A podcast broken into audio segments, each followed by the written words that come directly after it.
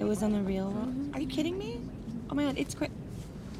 Hey, buddy. Hey. How you doing? I'm good.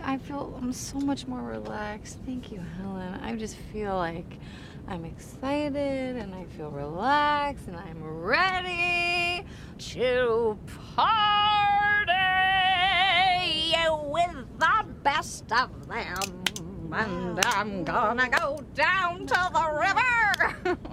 Get ready! Woo! We on tour and we're doing it better than anybody else alive.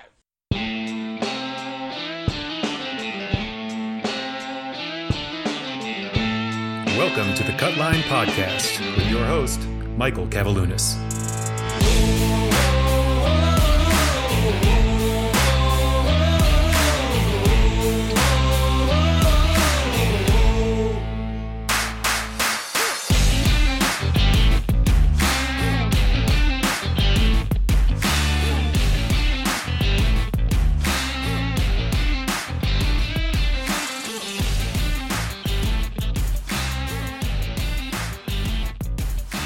This tournament, a special tournament, holds a very special and dear place here at the Cutline. The inaugural episode, the very first 3 years ago, was the Valspar. And here we are, 3 years later, still going strong. So thank you, Canada. Thank you, Australia, New Zealand, Germany, Sweden, Spain, the USA, Portugal. Shout outs to countries that have been there before. Indiana. You state of Indiana, woo, Minnesota, Wisconsin, California, Texas, Nevada, the Carolinas, everywhere. The Cutline has been everywhere, even Hawaii. But thank you so much for spending your precious time. But now if you're new to the show. Douchebag says what? What? What took you so long? Valspar Championship, here to break it down. I'm your host, Michael Kavaliunas, at Lunas on Twitter. Yes, the same individual that said late swap in PGA DFS is really a bad idea. Guys, it's a terrible idea. The event started. The venue, the match has started. The opponent is playing against golfers. Late swap, bad idea. Don't do it. Anyways, we're going to go straight into the good, the bad, the ugly for the Players Championship. The good. Cam Smith gained an immense amount of strokes putting, as he always does when he wins any golf tournament, and he did it this time. The good part? We got him at a live bet at 5.5 to 1. Woo! Made some money there. Got some back from the weekend. Made money in DFS too. Can't complain there. Now, the bad. I'm going to go with round one and round two. And it just was piss poor the way that it shook out, especially with the weather draw that certainly, you know, that the afternoon tee times got in round one, round two, and you just saw them fall apart. So, you know, it's unfortunate. There's really nothing that the PGA Tour could do in that situation. They made the best of it. I'm happy they got the tournament done on Monday, but man, I never want to see a Players Championship look like that again. And of course, the ugly, the weather. The weather was brutal. And going back to the good, I do want to say that Matt Fitzpatrick, we had no pieces of him. So that was more good. But this week, we are going to break down the Valspar Championship. We're going to do the best we can. Oh, and remember, next Friday is Hawaiian Shirt Day. So, you know, if you want to, go ahead and wear a Hawaiian shirt and jeans. To make sure that you're cashing big on Sunday. Be sure to bring in timely wax, greenside sand traps, and a putt that might drop in through your back door. And the goal of Cutline is to produce winning lineups, smashing lineups, cashing lineups, lineups that are kicking ass, and taking names and scoring big with everyone's favorite 6 of 6 golfers through the Cutline. But before I make any lineup this week, I go to FanShare Sports and FanShareSports.com, the best ownership in the industry. Talking about RSQs above 0.90. It's insane ownership, insane calculations of ownership. So easy fix, go to fansharesports.com. When you fill out all your information in the discount code, write the word Cutline, you'll get 20% off your monthly membership. Ownership is not a leverage to be belittled. Look, the Valspar, Annisbrook Resort, players are going to have a tough time here at Copperhead, but you still need to learn about the course. Easy thing to do, cutlinegolf.com, go to the course report, and here we go. About Copperhead. PGA's at Florida. Innisbrook Resort and Golf Club just north of Tampa, and the Larry Packard design course is one the golfers have not yet seen this year on tour. But don't be fooled, the lack of name recognition when compared to the likes of Pete Dye, Donald Ross, and Robert Trent Jones. This course does provide some teeth, as the name does imply. All right. So there are numerous elevation changes, plenty of dog legs in play. Only one hole in the entire course provides a straightaway view at the pin. Challenges are in abundance as golfers have to manage water, tree-lined fairways, and very well-placed bunkers that place a high demand for accuracy off the tee. The most challenging holes, of course, the notorious Snake Pit, which are holes 16, 17, and 18 that can obviously create an interesting Sunday. This is often highlighted as Packard's best design. The hilliness, the elevation changes, the mature pines, everything he uses to his advantage to make this course difficult for PGA Tour players. The other unique aspect, the use of dog legs. There's only one hole on the entire course. One that does not have a semblance of a dog leg characteristic is part of its structure. Let's not forget that the course has abundance of water and bunkers positionally placed to give plenty of pros headaches. So, the signature hole, par 5 14th, which features a double dog leg, and since its inception at Copperhead, has been replicated many times on several other courses. One of the big strategies we'll see this weekend is players clubbing down in order to ensure that they're in the fairway. Don't be fooled, the rough isn't that penal, yet wayward drives that bang around those pine trees, there is where your potential for big numbers come in. All right, ball striking is huge, approach play, scrambling, those are all keys this weekend. Bermuda grass greens, 6,100 square feet, smaller greens, 11 to 12 on that stimp meter, 7,340 yards. 5 holes have water hazards, and there are 75 plus bunkers. Looking at the weather ahead, good news, not a lot of issues. You do get some wind here in the afternoon on Friday. So if you are going to play that round one, round two tee times, go with the afternoon on Thursday, early morning Friday slate. Of course, you get some wind on Saturday and Sunday. But the good news is all the rain that's headed there, it's coming in the afternoon, in the evening after golf is over. So it'll really, really soak those greens in the morning. A couple nuggets and tidbits. This is the first Florida Swing tournament that's played on the golf side of the state. Tournament is different because this course is littered with pine trees. You don't really see that in Florida, yet like most Florida courses, we have tons of water. Approach shot distribution. Most of the shots come into that 150 to 200 yard range, with the majority in the 175 to 200 yard range. Of course, with the par fives, 250 plus, everyone is going down with the clubbing down with instead of using the driver.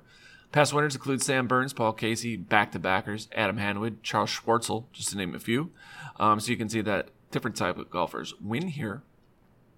Key stats I'm looking at, strokes gained, tee to green, ball striking, approach, and approach shot distribution, Bermuda putting, and scrambling. Similar courses that I like is TPC Sawgrass, TPC Boston, Quail Hollow, Muirfield Village, and Sedgefield Country Club. I do want to add Harbor Town here. I think this is a good comp for Harbor Town, so I'm most definitely adding that when I break this down. But, all right, question is, who are we playing this weekend? These two putts from victory. Only needs one. Ooh, got a members bounce there, boys. That's birdie all day long. So this is the Cut Lines Birdie or Better segment, where we go over the best plays, best fades that this weekend's Valspar Championship. And the Birdie or Better segment this week is brought to you by Golf Goons. If you are not signed up for Golf Goons, it's time. Get there. Get signed up. You get to own NFTs of these golfers. If they win the tournament, you get paid. For easy picks, go to The Golf Goons on Twitter. And from there, you can easily navigate their Discord, join the Golf Goons, and you'll be ready to roll. Of course, at the Golf Goons, click the link in the Discord and you'll be ready to roll. So this week, a little bit of caution, a little bit of warning I want to give to you guys. We don't know if players are going to withdraw due to the exhaustion from last weekend. Be mindful of that. All right, we already saw Paul Casey withdraw. We saw Doug Kim withdraw. We saw Sebastian Munoz withdraw. Of course, these guys were replaced, but still, the key here is make sure that you are paying attention to the news, to the information that's out there. All right, so we're going to start up here in this 10K range. Justin Thomas, Victor Hovland, Colin Morikawa, and Dustin Johnson. From an ownership standpoint, I actually think Justin Thomas is probably going to get the most of the love. Colin Morikawa is soon second, and Xander and Victor Hovland and Dustin Johnson are kind of just going to be sitting in that like low 10% range. It's kind of an early look. Don't have a lot of tags here on FanShare yet to kind of like really encapsulate what's going to happen this weekend and what people are talking about. But the thing is, Dustin Johnson had a very sneaky 9th place at the Players. And everyone's kind of written him off this year already. Victor Hovland, same thing, 9th place at the Players. Now again, Xander missed the cut. Morikawa missed the cut. So we have potential for lower ownership there. I just don't think people are going to start fading Morikawa because it's Colin Morikawa.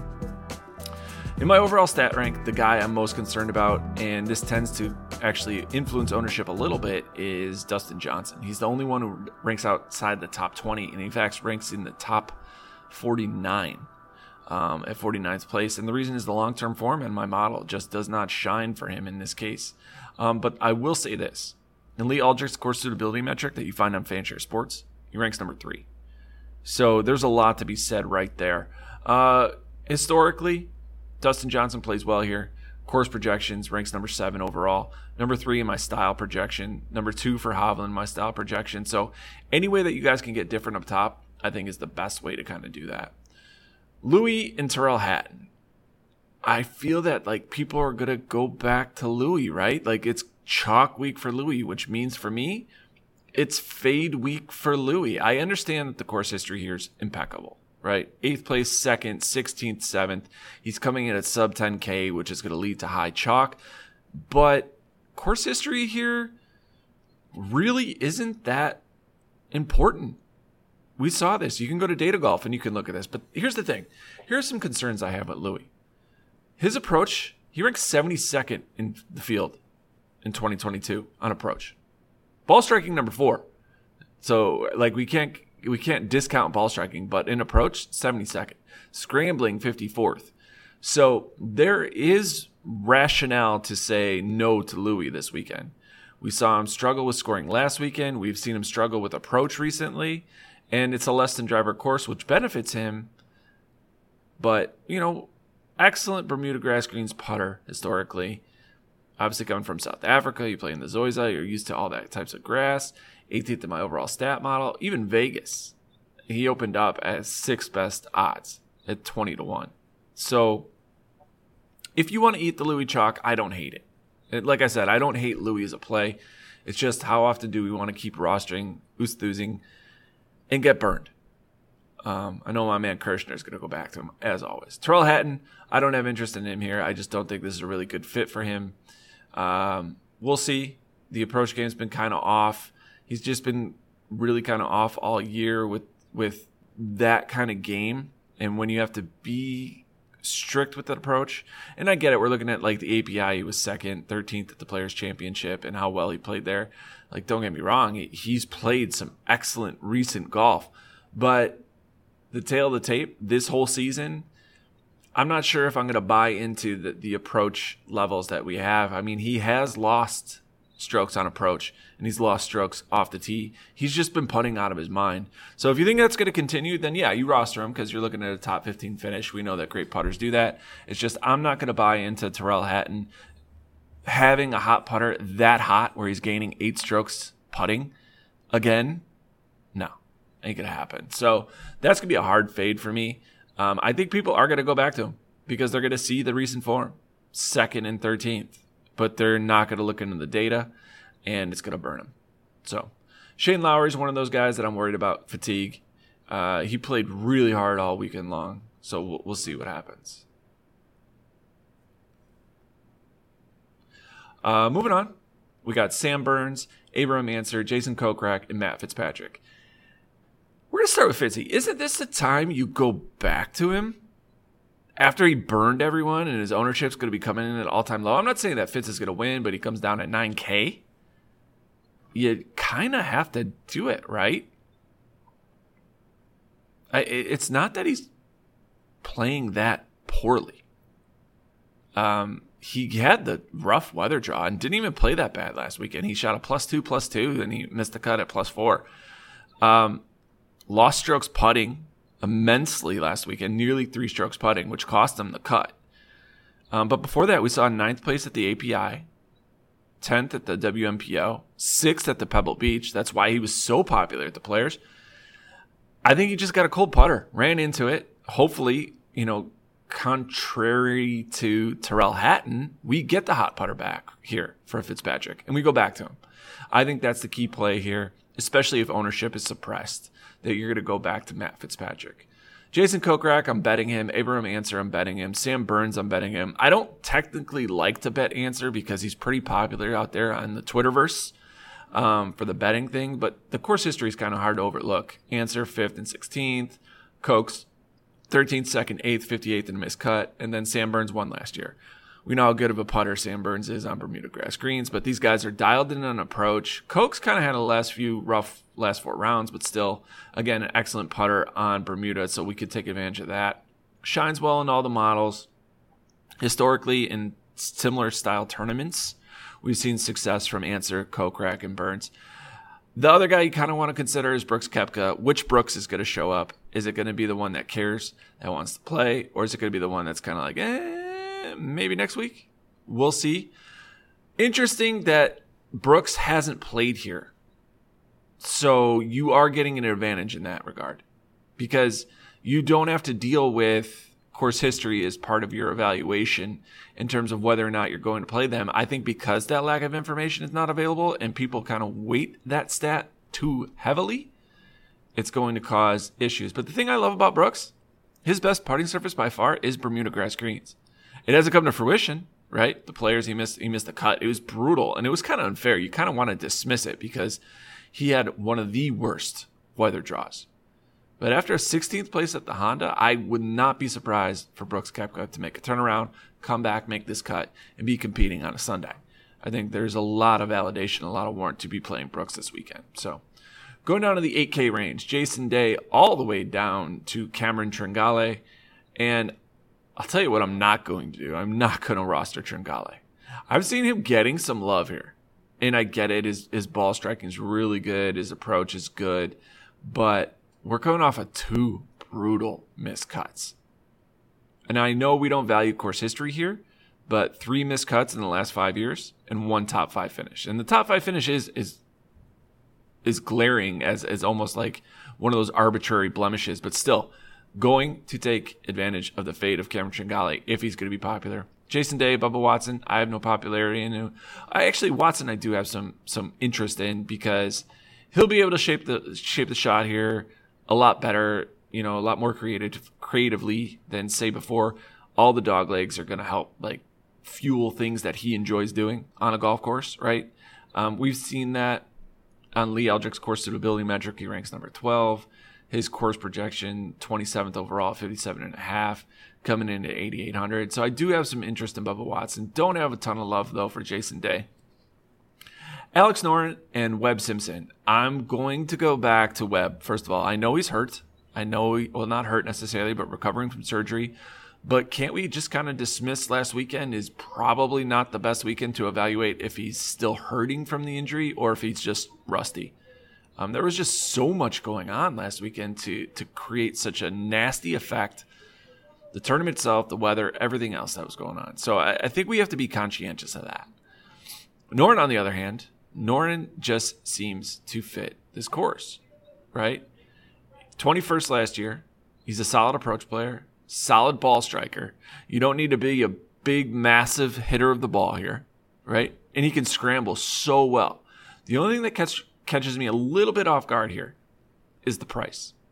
Alex Noren at 8,700. And I know the field is weak. I understand that. But still, that's a big price to pay for Alex Noren, which in the end, might cause enough reservation to where I don't roster him. HV3 and Gary Woodland, I've been rostering them for the last few weeks. I know how this ends. It's time to move on. We're not going to roster him this weekend.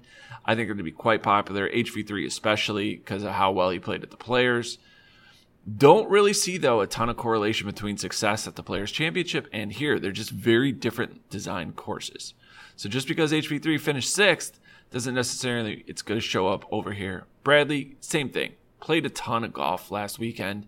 Not so sure I want to hop on that train again. So Kisner's been getting talked up, and he's not going to pop in anyone's models per se. But he's just so good on Bermuda greens. And if you look last weekend, Cam Smith was the same way. He didn't pop on anyone's models. But God, when he can putt, he can win golf tournaments. Is Kisner on the same level as Cam Smith? No, he's not. But he's young enough to have his game continue to grow. We can see him develop. We don't know necessarily who he is, you know, as that aged veteran pro. He's one on tour, right? So looking at kids, you maybe want to take advantage of that. I think there's some opportunity there. But be very mindful of ownership. If ownership just skyrockets, I could see you just going back to Russell Knox, because then no one's going to be on him. He's the complete opposite of Kisner. Not necessarily the greatest Bermuda putter, but dialed in on approach and ball striking. And that could come to play here this weekend. We've seen success, right? 21st, 24th, 16th. And Kisner's only played here twice with a missed cut and 24th place finish. So that rounds out the 8K range. We're going to go down to the 7K range. And I'm going back to beds. I'm going to continue to roster this guy. There's just so much upside. The idea of being on Bermuda greens, knowing his background, knowing that he's from South Africa, that's key to me. Knowing that, you know, the South African has been playing. He's been playing golf. He's been playing decent golf on similar style courses. He ranks 6th in my projections, 6th overall. Lee Eldrick's course suitability metric, number 8. He's 16 in my overall stat model, 20th in the aggregate model, 15th in my confidence model, 5th in my putting ranking, 22nd in my approach model. So we don't have enough stats for 2021 to necessarily look at him and take him seriously. But if you look at 2022, things are looking great and promising. Solid in approach, 35th in the field, 2nd in scrambling, and you're going to have to scramble here. It's just going to happen. The one disadvantage we have, no course history. So Adam Hadwin is most definitely one of your GPP plays of the week. He's either miscut or top 15. We've seen that here with 3 miscuts at 12 and a first place finish in 2017. It's hard to say what Hadwin you're going to get right now. If you're looking at recent form, he looks okay. He's good at scoring, looks at approach, looks solid with the putter. My overall stat model ranks number 4. 9th place finish last weekend following the miscut at the Genesis. So maybe he's putting it together just in time. I'd be mindful of ownership, though, and kind of going from there. Kevin Streelman, another guy people are talking about based on the success from the Players. And I think a lot of guys are correlating the Players Championship to the Valspar. And because of top 10, top 15, top 20 finishes, like, we need to roster them. We need to play them. But I think it's important that you guys realize how they got there, like how they got to that position last weekend, and how much of it are you really taking into consideration, right? Like, let's be realistic. If Cam Smith was here this weekend, I'm not sure I'd be buying back into nearly 3 strokes gained putting. I'm just not sure I would be doing that. Russell Henley and EVR, if EVR was here, I'd be more inclined to do, based on the fact that they gained so much in approach and so much in tee to green. So be cautious who you're playing this weekend. I think it's pretty important. Guys who made the cut and actually lost strokes putting, Lee Hodges, that was last week, and he's not here this weekend. So Aaron Wise, another guy that we're going to talk about here in a little bit, but he's someone who lost with the short stick, but did pretty well strokes gained tee to green and on approach. So someone else that we'll attack when we get deeper into the 7K range. But I'm just not buying into the fact that just because they did well last weekend, we need to say that's the status quo for this weekend. And when you look at Streelman, where did he gain most of his numbers? Nowhere. I mean, he was abysmal in round 4. And then if you look at round 3, he gained nearly 4 strokes putting. So it was the putter. So Streelman is going to be a hard fade for me this weekend when you look at him in detail. Aaron Wise, though. Aaron Wise for the tournament, he looks solid. Obviously, you're worried about the Bermuda putting, but he's a great approach player, looking solid. I'm often the guy who says don't play Aaron Wise when he's chalk, and that's 100% true. This week, I don't think that chalk comes to fruition. So you're going to roster Aaron Wise. Johnny Vegas, another guy I like this weekend. He's a guy who didn't fulfill promise last week, and a lot of guys had him. Danny McCarthy is another one of those players that fits the mold, who's not popping on terms of your like overall stat models, but is an excellent Bermuda putter. So that's another guy where you follow that Cam Smith trend. Could he be successful? Because he can dominate on these greens. Now, the other thing I like about Danny McCarthy, he's a Florida resident. So you play these courses a lot. You play in this weather a lot. You're a great Bermuda putter. This is kind of like your home state. You're here to play. And we've seen it in his course history. 39th here in 2021, 9th in 2019. Remember, we had the COVID-19 break. And the thing I like seeing with Danny McCarthy, he's made 4 of 4 straight cuts. 4 of 4. So, you know, or 4 of 5 in his last 5. Sorry, missed the cut at the waist at the WMPO. So, 11 of 14 for the year. I like Danny McCarthy here. His average finishing position, by the way, for the season, 28th. So take advantage of that 7,400. I think McCarthy, if he can putt, you know, he's got that top 20 upside. Matthias Schwab is a guy I have some interest in. He's not necessarily popping in a lot of my models, but does rank top 30 in my overall stat model. And if you look at the PGA stats that I'm looking at, 15. I don't know how his ownership's going to pan out, but no course history here, so that probably helps us and aids us. So rounding out this 7K range, I really like Joel Dahmen. Like I said, I like Mito. I think these are key plays that you need to utilize this weekend. Joel Dahmen, though, he finished 33rd at the Players, 30th here in 2019. Is ball striking the ball well this year? Solid an approach, and the only thing we got to worry about is the scrambling around the game, around the green game. On top of that, he's putting well on Bermuda, so I think he's kind of going overlooked here. He's going to be low owned. So that kind of rounds it out here for the 7K range. Guys I might have interest in, it's like Rio, Kuchar, obviously with the course history and made cuts and everything of that nature. So based on how ownership shakes out. Looking at the 6K range, Zach Johnson, another one of those guys I love. He's a Georgia boy, but loves putting on Bermuda. He's not going to pop in your models. Again, one of those options that we'll look for to dominate. Pat Perez, Lipsky, I think they're going to be quite popular based on Lipsky specifically. He's kind of popping everywhere, and I hear a lot of chatter of him on Twitter and from just certain threads. He's never played here before, but last time we saw him, API 26th, 55th at the Honda, missed the cut at the Genesis, but then, you know, 24th at the ATT Pebble Beach Pro-Am. We'll see how high his ownership gets. If it gets too high not to warrant rostering him at 6,800, I totally get it. Vaughn Taylor, he's another guy that I have interested in. Danny Lee coming back. Always love some Danny Lee, some first-round leader Danny Lee. And, of course, Luke Donald. Luke Donald's course history here is kind of like second to none. And then Wesley Bryan, he's kind of just popping in some of my models and probably something I'll throw some stabs at. But I don't really intend to get too aggressive down here in the 6K range.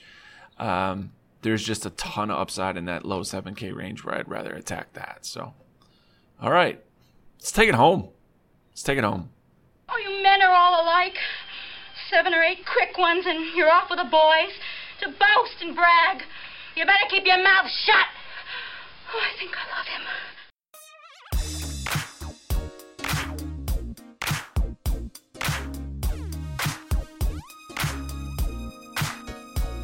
That's it. It's over. It's all over. That is our breakdown of the Valspar Championship. And join us next week as we break down the Corrales Punta Cana Resort and Club Championship, then the Valero, and then, dare I say, the Masters. So close. Special thanks to FanShare Sports. Want to thank Golf Goons for all the support they gave. Smash and cash on Sunday, boys. See you at the top of the leaderboard. Let's go.